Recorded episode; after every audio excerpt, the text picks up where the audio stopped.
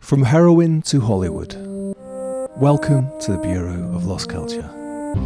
This is Stephen, and this is the second part of my conversation with the writer, countercultural activist, Zen priest, and erstwhile movie star, Peter Coyote, at his farm in Sebastopol, California.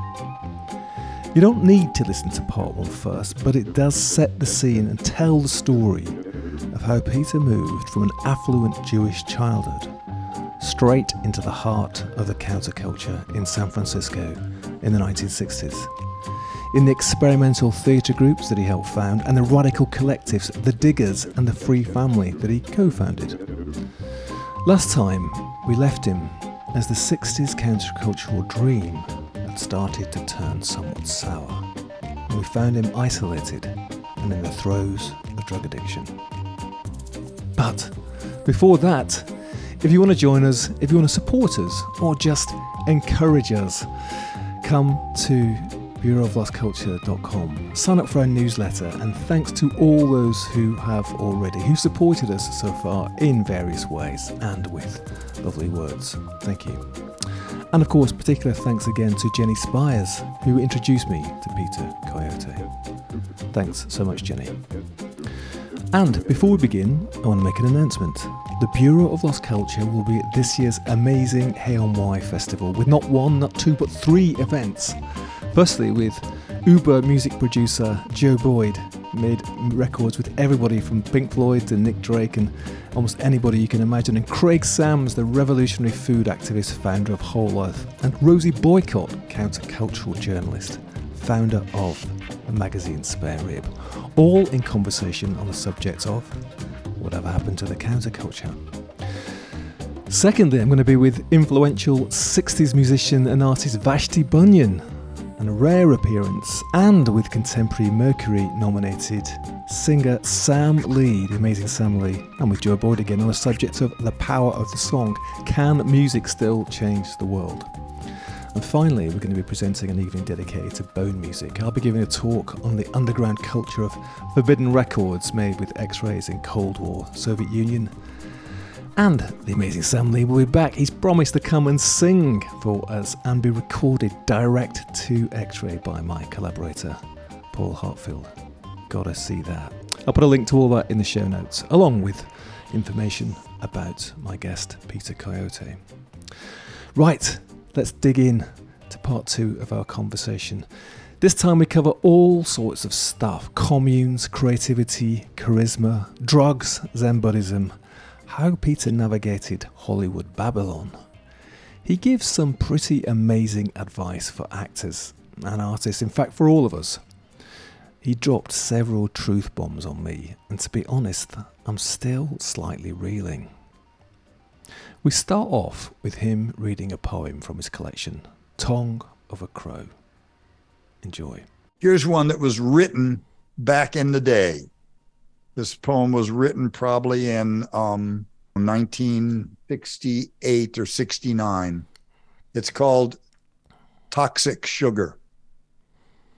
This woman, my child in her belly, seed in a fallen apple, has fled. Frostbitten in Jemez, cracking a rabbit carcass by her fire, her chill worms its way into my California cabin. My slap failed to obliterate her scorn. Driving from town, her hand dancing in my fly, I break, skid onto the gravel shoulder, splayed against a phone booth. In the dark, we fuck and bite like mink. I was never certain she could read. Lighting my lamp, the box of matches blazed up blistering my fingers. There's always heat when I think of her.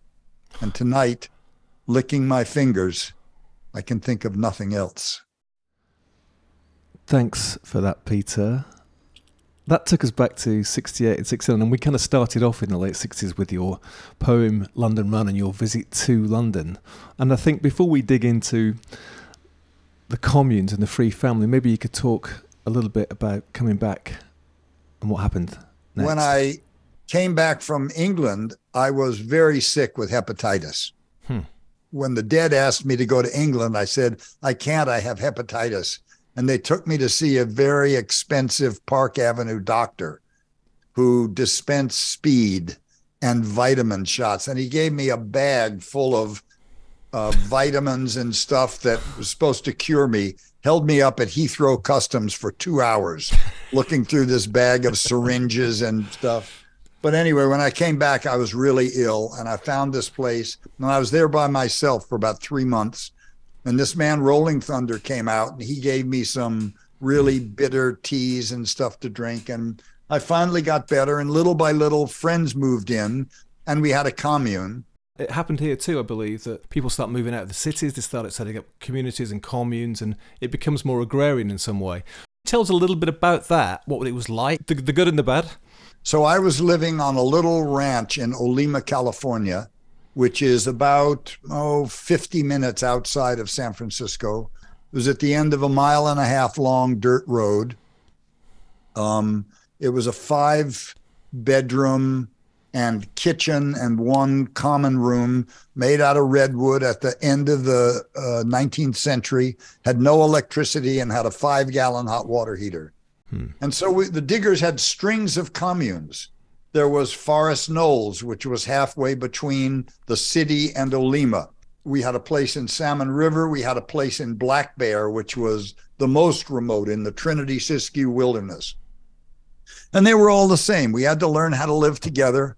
We had to learn how to do chores. We had to learn everything. And mostly it was the women that had any money. So the women had the power of the purse because a mother with a child could get aid to mother with dependent children. It was like welfare. Yeah. It was a small stipend, but it would cover maybe the rent and electricity. And then we would have to hustle and trade and steal and do whatever to keep food and groceries. But you'd have to say, well, yeah, I'll be happy to go shopping for you, but I need a fuel pump for the truck. So you have to buy me a fuel pump and then I'll go get the diapers and the hand wipes or whatever. So, for one reason or another, the communal movement taught a lot of people how to live together. Most of them that were not privately owned broke up. Hmm. Um, there were Black Bear is still running. I'm one of the 200 owners of it.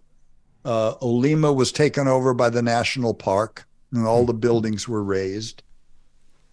So then we just moved into the world. The the free family were all these other families that became attracted to the digger notions, the free bakery, Olompali commune in Novato.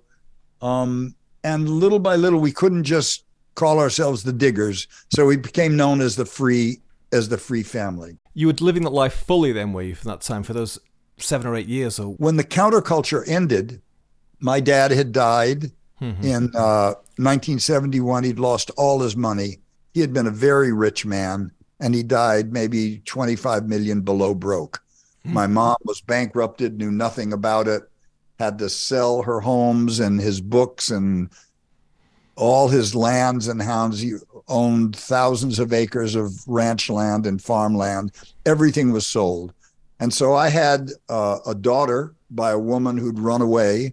So I was the single father of a daughter. I was uh, a heroin addict and uh, I had no money. And I had to face a come to Jesus moment. So I had been living on my farm in the East where my dad had died. And my daughter was missing her mom. And hmm. we were having to leave the farm because it was going to be sold for debt. So I went back to California and dropped my daughter off at her mother's for a visit. And I went out and I met a guy and we got high that night in his apartment. And must have been very strong dope. And when I woke up in the morning, he was dead across the table. He had overdosed. And I thought, well, if that had been me, my daughter would go to an institution. She would have been taken care of by the state or by her truly crazy mother. So I just slipped out the door and I called a doctor friend. And the doctor gave me enough, it was called Dolophine, but it was like Demerol or something mm-hmm. To get over the sickness. And I, uh, I interviewed about six psychiatrists until I found one I wanted to be like. and I had was dating a woman who was a Zen student. So I started to sit Zen. And it was very hard for me. I mean, it was very mm. disciplined, very rigorous. And I was a wild man, had been living indulgently for 10 years. But little by little, the combination of being drug free and the discipline of sitting zazen and working on my stuff all came together and it stuck and it kind of healed me of a lot of hmm. afflictions. With the troupe and with the Diggers, drama was part of it, and acting, theatre as counterculture. You know, you're taking it out into the world. Uh, making it kind of in a way immersive because the people who come into the Diggers store you know they can actually become part of the performance in a way. That's right. So what happened to that part of your life on the commune? How did that play itself out? You know some people are born with some quantity of charisma. For whatever reason. I don't know why people paid more attention to me than they did to some other people. I mm-hmm. honestly don't know. But at some age in your life i was a fat kid till i was about 16 and then all of a sudden, from May to September, I grew three inches and I lost 30 pounds and I looked like myself. And I started to notice that people were treating me differently. Right. So that made me something of a leader. Hmm. I had no authority really but my own. And I had to learn, you had to learn how to negotiate without physical authority. There were no police to be called in you know if you have a pro mm-hmm. we spent a lot of time with the hells angels because they were there and we had to learn how to deal with them because we were not going to call the police so i can't say that acting per se fed into my counterculture life mm-hmm. but what happened was around 1975 one of my mentors really my primary teacher is a poet named Gary Snyder, uh, a guy who had lived for nine years in a Zen monastery in Japan. He was a poet, he was a thinker, he was a first among equals in the beats. Jack hmm. Kerouac had written a book about him called The Dharma Bums. Mm. And I met him and became an admirer of his and then a friend. And I used to go out and do chores with him on his ranch, on his little homestead. And um, we became very close. So in 1975, he won the Pulitzer Prize. And the governor of California asked him to form a state arts council, hmm. uh, a state agency, to, and he wanted it run by all working artists. And Gary asked me to help him. So I was appointed to this committee. And it was just my years in the counterculture had taught me to talk to everyone you know, if you show up in a town and you've got long hair and you're in a truck with two big dogs and a wife and kid, it's like nothing anybody's ever seen before. So you have to practice diffusing people's anxieties. You have to make them listen to you. You have to, you develop skill sets. Hmm. And what happened was I was very good at this politics. And under my watch, the budget rose from one to $18 million a year and we created art programs in communities, in prisons, in schools, all based on what we called the creative process, which is the way that all artists work. Um, not to divert too much, but all art starts with an impulse. And you hmm. make a line, you write a line, you make a gesture, you you type a few words, and then you back up and you appraise what you've done and then you go back and again you follow your hunch and you back up and you appraise. And that is actually a dialogue between right and left hemispheres of the brain between digital yeah. and analog understandings. And so we were able to demonstrate to the legislature that you didn't have to be a great artist to teach this. Hmm. any working artist has to be able to do scales and then interpret the scales to make music. So we sold artists to the state of California as creative problem solvers with great success, going to schools and making movies with the kids on teenage pregnancies, going into the prisons and, you know, helping people find skills and talents. There was no violence in our programs. Hmm. So when that ended, when Jerry Brown ran out of office, my my term was up. But some about two years before that happened, no, it was in 79. I thought, I'm going to try the movies. Hmm. I couldn't think of any other way that I could be make a living. I just I was working as a poverty artist on a government program, getting $600 a month and teaching in public schools and I thought I'm never going to be able to send kids to college or have a house or a family or anything. There's this quote from you, which I think is a little bit tongue in cheek, but it's funny anyway, which is that you said, if I didn't need health insurance, I'd still be living on a commune. If, if I could have gotten free education mm. for my children and right. health insurance for my family, I loved mm. living on a commune. It was actually a wonderful life, but we didn't own the land, we didn't right. own the houses. So I gave myself five years to hmm. try the movies, and I was very systematic about it, and I got lucky. I got in at a time when the current crop of leading ladies were getting worried that they were meeting their sell by date and they wanted to be seen with an older man. So just after I got in, the game changed and they wanted to be adored by younger men. But so I was 40 when I got my screen actor, 39 when I mm-hmm. got my Screen Actors Guild agency card, union card. And I had a pretty good 10 year run as a leading man. And then I was 50. And at 50, you're sort of like cold marmite toast. you know, you just you get you get smaller parts. We would say we would say with regard to Marmite, it's an acquired taste, right? Yeah, exactly. What I had really wanted to do when I was in college is I'd wanted to go to London and go to RADA hmm. because I still believe that RADA and LAMDA turn out the best English speaking actors in the world. But by the time I became an actor, I had two children, I was married. There was no way that I could take two years off and go to London. And it was a handicap hmm. because I was in the big leagues and I was a moderately talented actor. I was okay. I wouldn't embarrass myself but I knew that I wasn't ever going to be great without some kind of training. And I knew that I was never going to be Daniel Day Lewis or Meryl Streep. And that was the standard that I mm. aspired to. So I was grateful that it gave me a living, it gave me some notoriety. I traveled the world. But as soon as my kids were out of graduate school, debt free, I retired from films.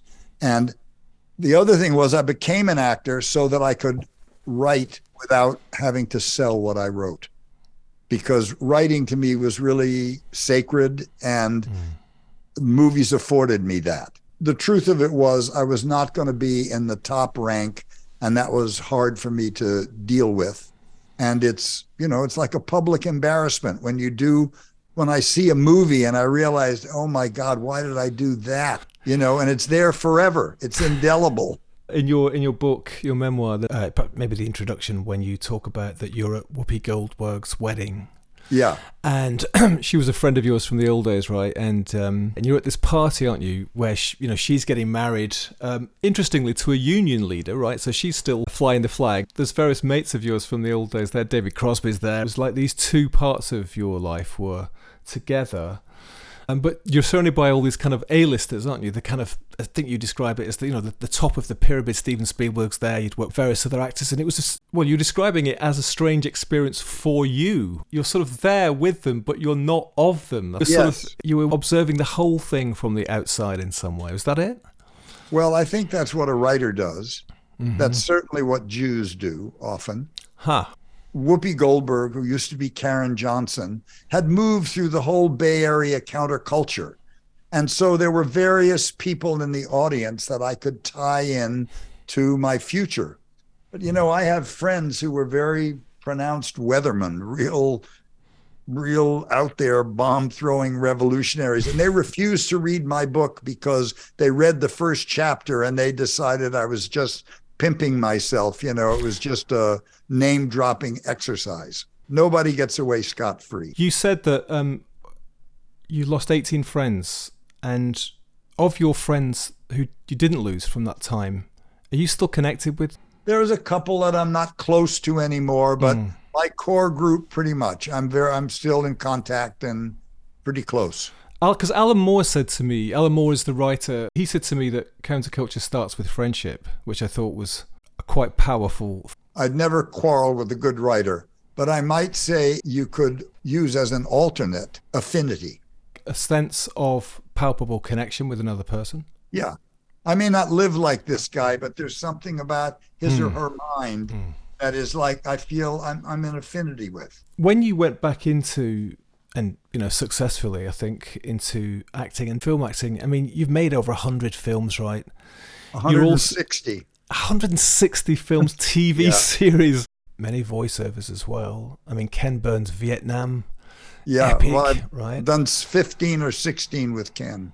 when you look back, you know, after all that time, when you'd done both, you'd done the experimental acting, you'd done the counterculture, as you call it, and then you'd gone into the movie industry. At the same time, you're practicing Zen Buddhism. I mean, did it feel like you were somehow going to bring all this stuff into play together? I mean, it started to all make sense in some way. If I were to try to simplify it, Mhm. I'd say that my entire life has pursued my curiosity. Hmm. I, I never had a plan. I just did what I was interested in. And Hmm. it usually resonated with the larger culture from no intentionality of my own. It just seemed to be that way. So during the 60s, the diggers were anonymous. Hmm. So guys in the various rock bands could be in my house and they could hear the brightest minds Hmm. of the time discussing and analyzing the culture and what was going on. And I would read it in their interviews in Rolling Stone, you know, and I would be jealous and envious and thinking, Hmm. you know, this motherfucker's taking credit for, you know, what so and so said or what I Right. said. Right. And then I realized, well, wait, he didn't take a vow of anonymity. I took it, you know. So if I don't like it, maybe I should change it. So there was like a young man's hunger to uh, present yourself, you know, and to show who you were and what your life was about that was at odds with the digger rigor of anonymity and free. But when I was thinking about going to uh, Hmm. Hollywood, my wife at the time said, Well, go ahead, but we're not leaving Zen Center. So, because I was working for the governor, for a period of time, I could get free plane flights to LA and I could get a government car. So, when someone asked me for a meeting, I would just accept it and fly to LA. Otherwise, I could never have survived the audition process and getting through. But I had a I had a, a difficulty to wrestle with, which hmm. was I'd spent 10 years living anonymously and free. And now I was going to go into Babylon, you know, the, the hallmark of ego and vanity and narcissism and greed and ambition. And how was I going to do this? How are you going to survive it? Yeah. So I kept meditating on it. And I the first thing I realized was I was going to have very little control over the movies I made. Hmm. I was trying to earn a living, but I could control the way I made the movie.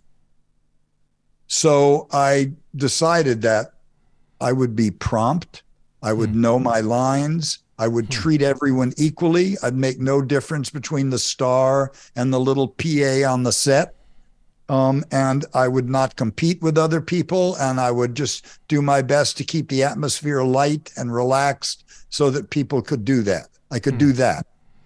And then I also thought, well, wait a minute, I'm 40 years old. There's younger guys that are better looking and more talented. How am I going to crack this scene? What am I going to do? And I decided by some lucky, I don't know, lucky guess that I was going to have to already be a star when I went to Hollywood. Hmm. So I began studying movie stars and I stumbled on Paul Newman. And I thought, well, wait a minute, this is a guy kind of like myself. He's not inordinately talented, but he's talented enough. And he's, I'm not as beautiful as he is, but how does he go into a room? And I thought, well, he doesn't go into a room and try to charm anyone. He doesn't try to be their best friend. He's thinking, who are these guys Hmm. and what are they about and are they worth my time? And that was a magical understanding because I would go in and heretofore I'm treating these three guys up there as if they're my grade school teachers and they're going to decide if I'm talented or not. Yeah.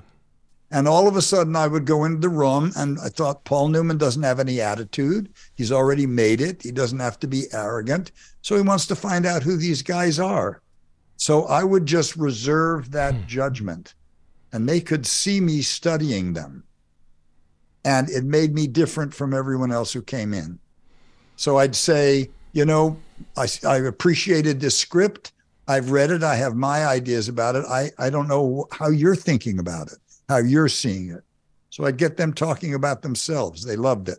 Yeah. And and then when the time came to audition, I'd say, all right, well, I'll give you the first take on my character, and then give me notes, and uh, sort of the way you see it, and I'll do it again. And I bought myself two tries. Hmm. So I do mine, and then I knew nobody could resist giving notes to an actor, so they did. And my agent told me that I that I closed more auditions than any actor he'd ever met, fifty percent.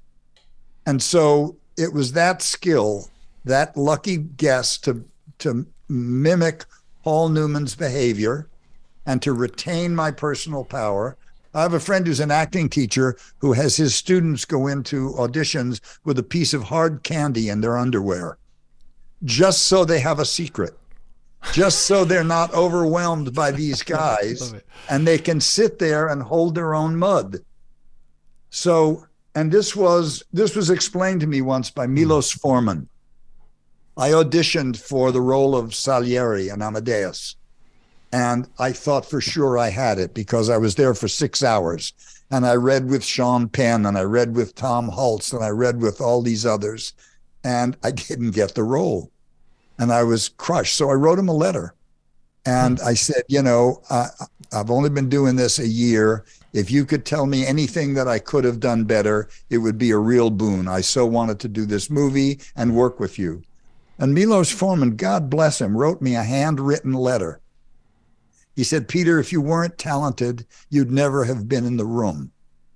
But the only thing a director is looking at is the face that the lines are coming out of.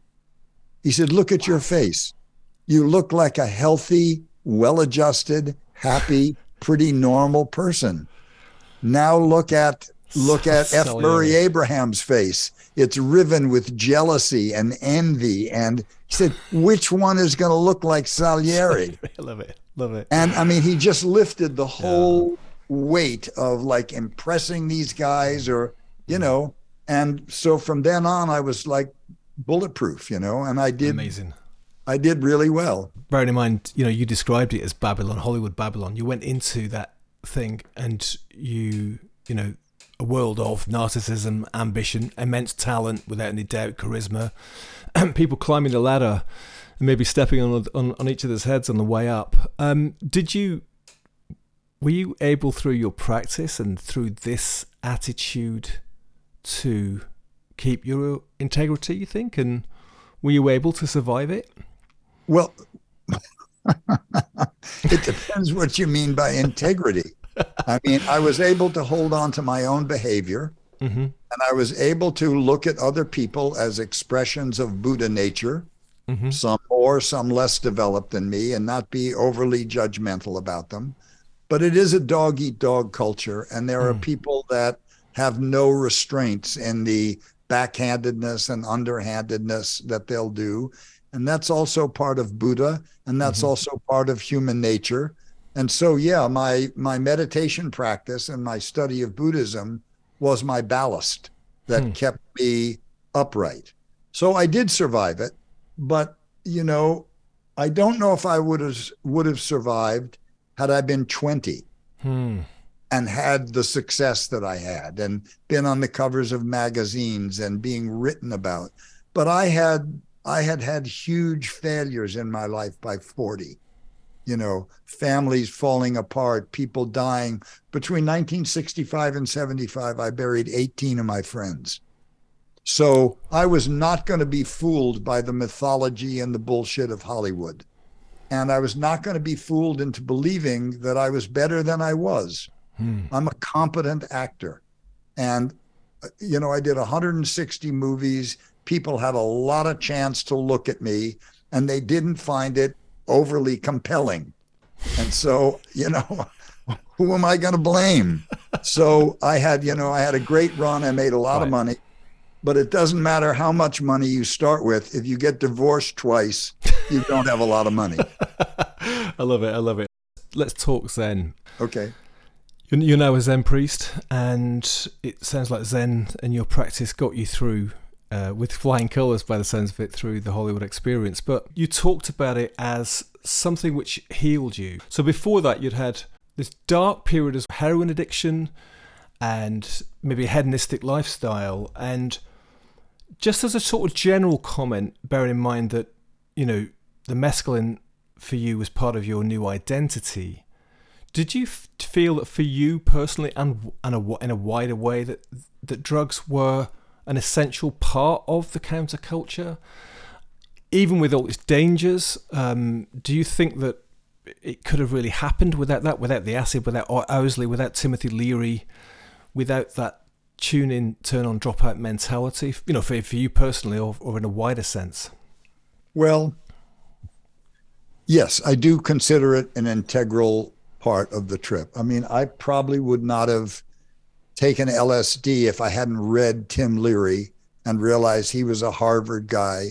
But when I met Tim Leary and I realized what a loose cannon he was, you know, he asked me to go on a speaking tour of America with him. And I said no. The first three rock and roll light show concerts in San Francisco were held as benefits for the San Francisco Mime Troupe. And the first one we dedicated as a fundraiser to Tim Leary. And, you know, I had a friend later on who clawed his eyes out on a bad acid trip and drowned trying to escape from the asylum.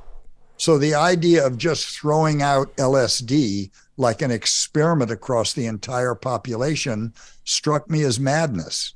And that first generation of people that were taking acid were real spiritual pilgrims Hmm. I mean, they were really looking for something. A decade later, kids were dropping acid and going to the mall. So, yes, drugs were a big part of it. And today, I don't really put drugs down. But what I say to people who are, you know, maybe overly fond of psychedelics is that psychedelics are like flying to the Grand Canyon in a helicopter. The Vista is overwhelming. It gives you a different sense of scale. It shows you the interconnections and dependence on things. But you flew there in a helicopter and you can't get back without the helicopter. If you get there by meditating, you leave yourself little breadcrumbs along the way hmm. so you can find your way back. So, no single experience is going to overcome a lifetime of habits. Jerry Garcia, Mr. LSD, died of an overdose. Phil Lesh from the Grateful Dead has a new liver. Uh, Bobby Weir, you know, struggled with alcoholism his life. So, what Zen gives you is the grain by grain building of a solid edifice, little by little, dealing with your stuff as it comes comes up, mm. confessing your your poor nature to yourself hmm. and renouncing it, becoming intimate with all sides of yourself. And then by the time enlightenment does or doesn't happen, you have a stable base to support it. You've built a life that's hmm. grounded in good habits and good uh, good intentions. So when I said earlier in our conversation that we were the problem we were trying to solve, I meant it because we were all human beings and we were all ignoring the shadows we were dragging hmm. along behind us, which is our unexamined human nature. And anytime you don't own your shadows, you project them onto other people as an enemy. But it's really you. You're a human being. We're like a radio that's tuned to the human frequency. And we can be Mother Teresa or we can be Hitler. It can come up. And if you're not paying attention, and if you're hmm. not strong enough to accept the shock that you could be a murderer, you could do anything anyone else could, you're actually a very dangerous person because you know, you wind up dropping bombs on a hotel in Baghdad in the middle of the night, killing women and children because you don't like their leader. But we're the good guys. So, what could possibly be wrong? Here is a sidebar. It's from the foreword to Peter's memoir, Sleeping Where I Fall. Every culture has its priests and devils, its intoxications and its follies. And the counterculture we created was neither more nor less ethical, diverse, or contradictory than the majority culture. You can't grow tomatoes without shit, they say. And while we may have had much of the latter, we also had plentiful tomatoes. The ideas and moral positions that emerged during this period the civil rights movement, the peace movement, the ecology movement, feminism, holistic medicine, organic farming, numerous alternative physical and spiritual therapies and disciplines, and perhaps, most importantly, watershed political organisations. They were abetted by the people remembered here. Flawed and imperfect people, certainly, but genuinely dedicated to creating more enlightened options for themselves and for others. One side of the story should not be sacrificed to the other.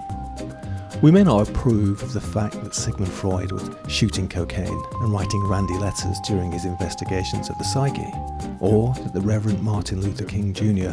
may have enjoyed sex outside of marriage. But these very combinations and conjunctions of aspiration and frailty reveal the complex humanity of such stellar people and allow us to believe that we too, flaws and all, can mature and contribute something of worth.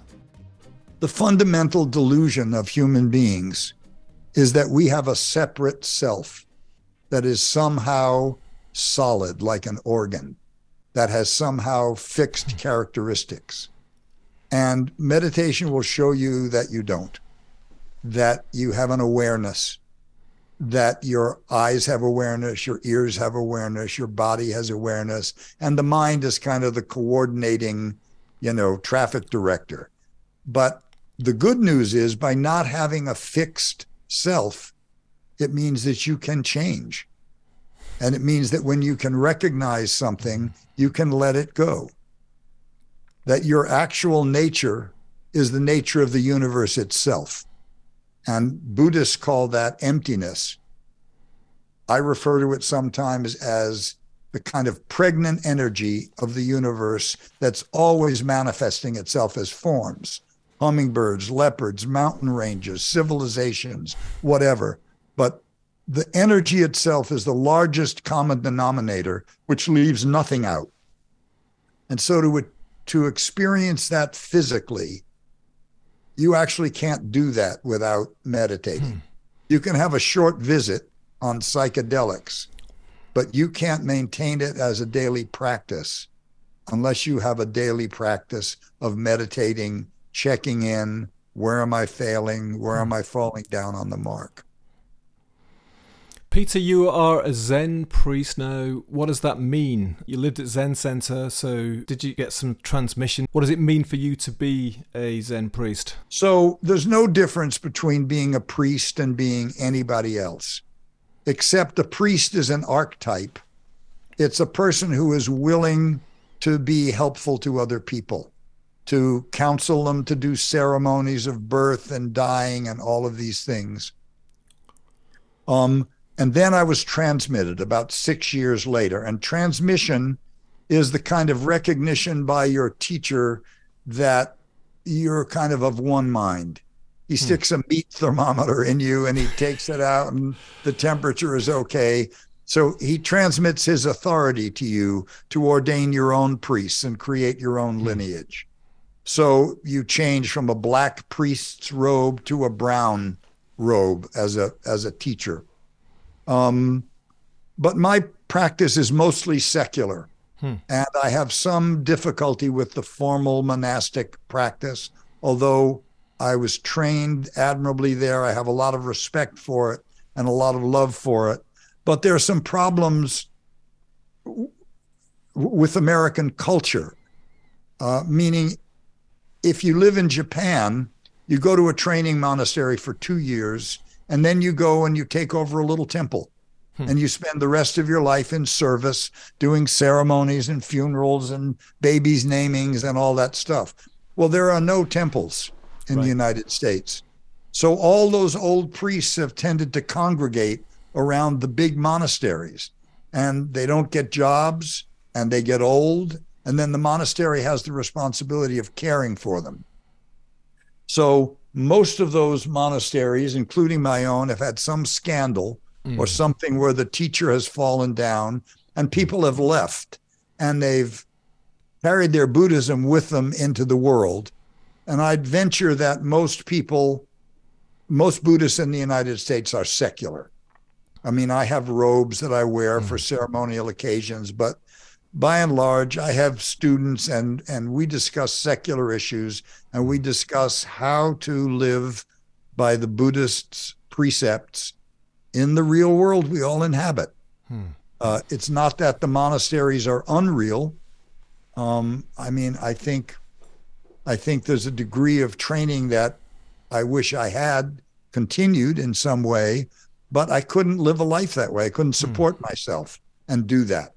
Can you tell me about your life now? You know, like where where you live, and you know, what's your day? What are your days like? So I get up every day. Uh, I meditate. I try to do that really every day. Uh, I have two dogs that I live with that have to be walked and fed.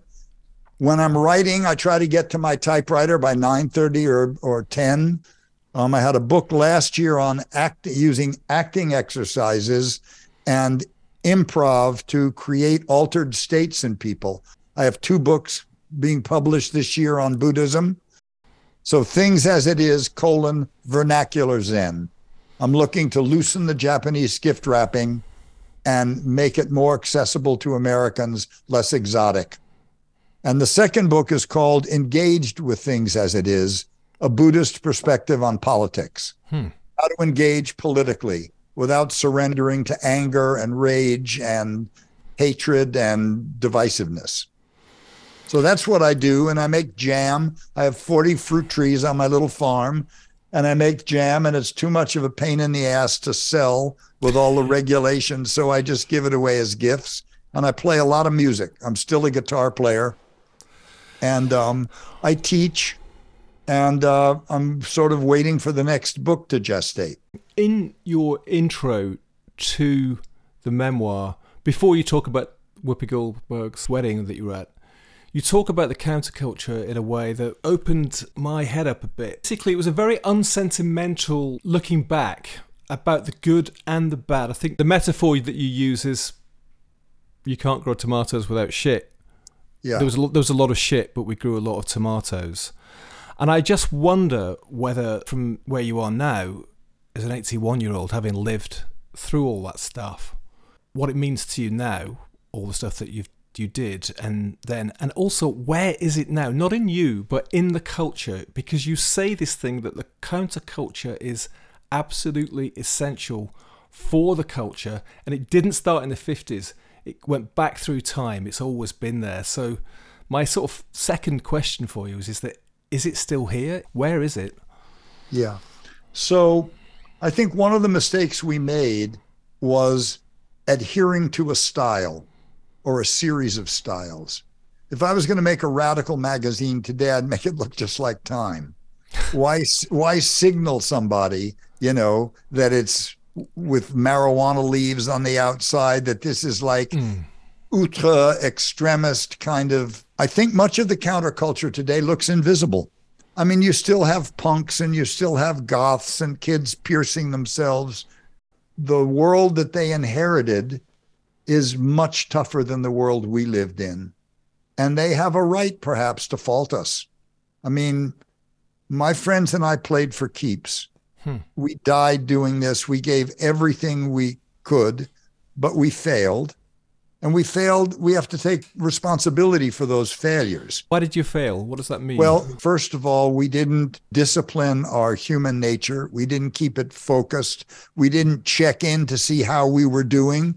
Oh, God, we're driving working class people away, or they think we're unpatriotic, or, you know, made mistakes. So that's one way it failed. It failed because the forces of unregulated capitalism play to human greed, which is one of our evolutionary inheritances. It's like using sex in advertising. It's very, very hard to defeat. And the capitalists have been remarkably uh, versatile and evolutionary in their appeals. You know, so kids are paying $50 for a t shirt with a brand on it. And they don't understand that they're building up identities based on brands that can be bought and sold. Hmm. And eventually, during the 60s, they were doing issues in Vogue on hippie fashions based on Army Navy stores and used clothing. So it it sucks everything into it. So the idea of standing separate is impossible. Hmm. You can't stand outside the culture. You can't just because you disagree with fossil fuels or hmm. I've got LED lights in my house and I drive an electric car. That doesn't mean I'm outside the culture.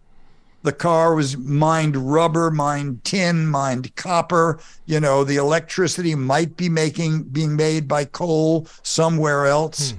So the idea that we live in a kind of pure, exalted status is a mental pet. Hmm. And we didn't always understand that. We were quite judgmental about other people. Hmm. And instead of being compassionate, you know, toward, let's say, friends of mine who were Native Americans, hmm. who were loggers, who had no way of earning a living except by cutting down huge trees. Well, hmm. they did their best. They were as caught by the system hmm. as we were, and they were trying to remain as true as they could.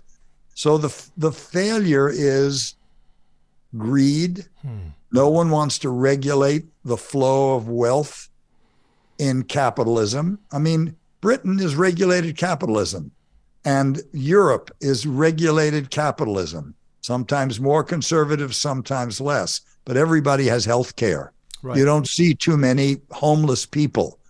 Um, you know, people, everybody you pass on the streets has made a decision to take care of you when you get sick.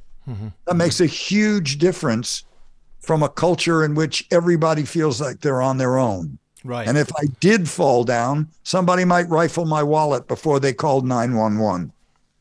Why did it fail? It failed by human nature mm-hmm. and it failed by not enough people realizing that they have commonalities that they could link to to fight the system. I just had a letter published after this last mass shooting in my local paper. And the letter was called, How Long Are We Going to Pretend to Be Stupid? To paraphrase it, it's like another mass shooting, more flowers against the fence, more our prayers are with you, more mm. nothing being done. And nothing's being done because people don't want to admit that the American political system is organized around the procurement and disbursement of money. And because of that, and because of the Supreme Court decision removing all limits on the giving of money, even making it anonymous, hmm. money controls our electoral system.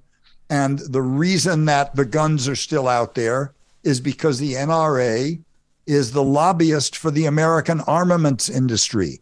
And it protects itself by claiming to represent small hunters and target hmm. shooters, collectors and family guys like me. I'm a competitive pistol shooter, you know? And so they do that and they control the money that hmm. goes to Congress. And consequently, the 90% of the people who favor reasonable uh, gun regulations are not represented. And it's the same for the military budget, it's the same for everything. So, to my way of thinking, until we have full federal funding mm. of elections. Everybody gets the mm. same amount until we prohibit corporations from spending tax deductible money to influence public policy for their shareholders.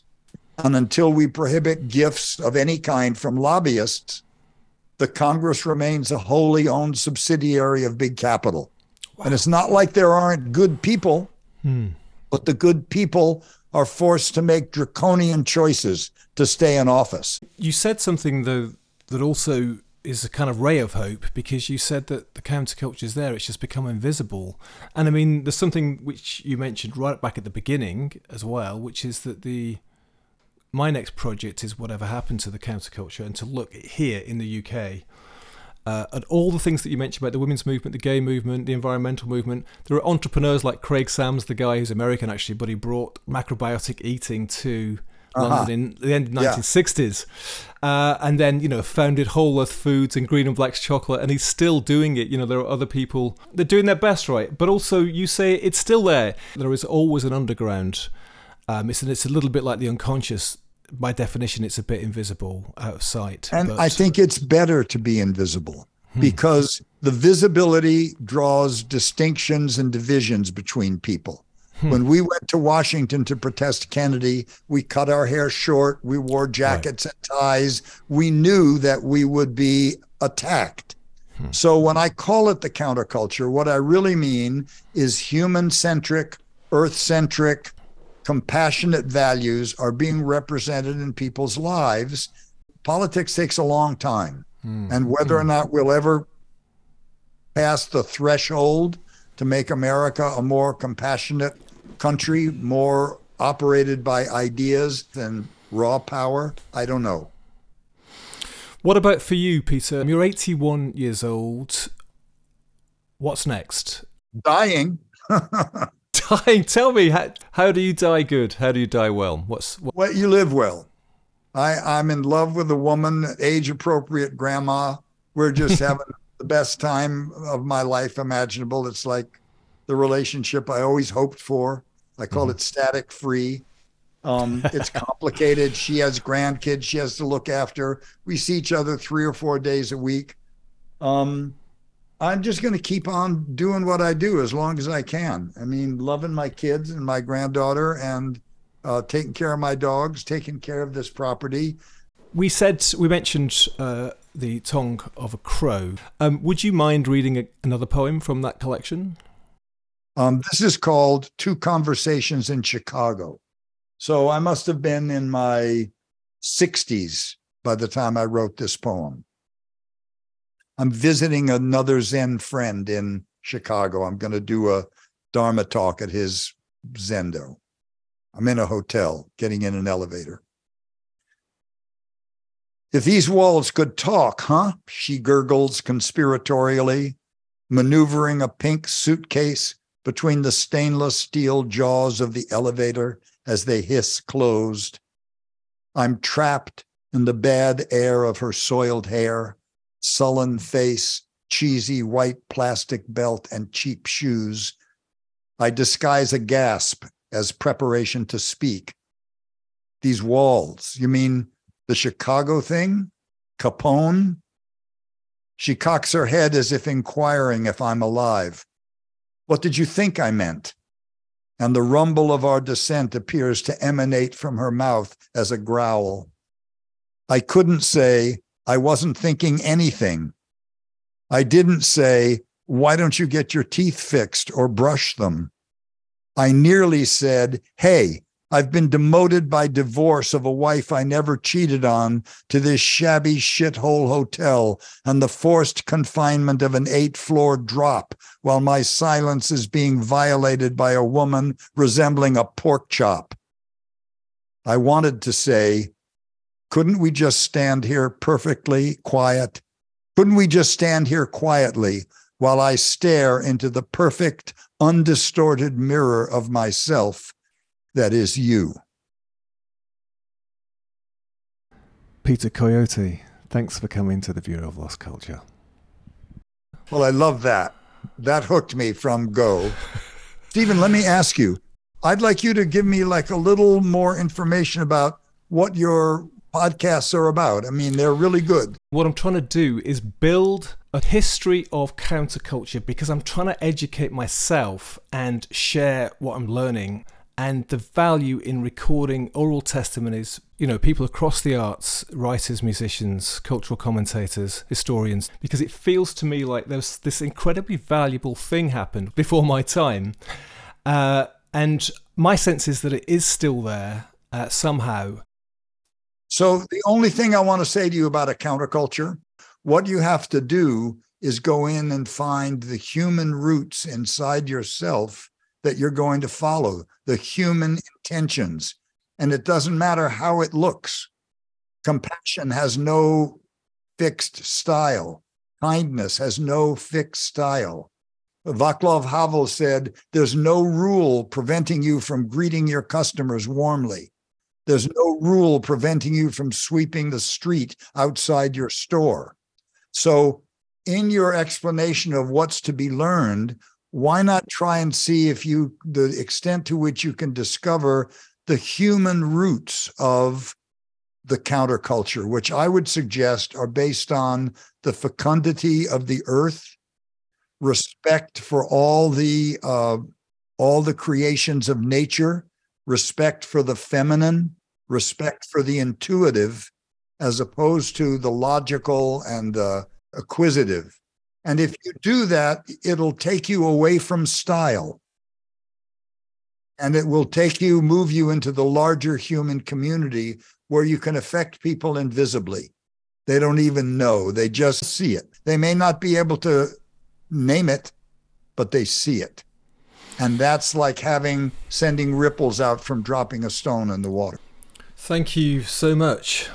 Oh, you're more than welcome. Thank you so much, Stephen. This has been great. I don't know why he's thanking me. I mean, apart from the gift of his time and tales, as I said at the top, he dropped several truth bombs on me. I mean, so much wisdom and experience, modestly communicated, poetically communicated. And uh, what a life, right? I recommend Peter's memoirs, Sleeping Where I Fall, and The Rainman's Third Cure. His book of poetry, Tongue of a Crow, we heard some extracts from that.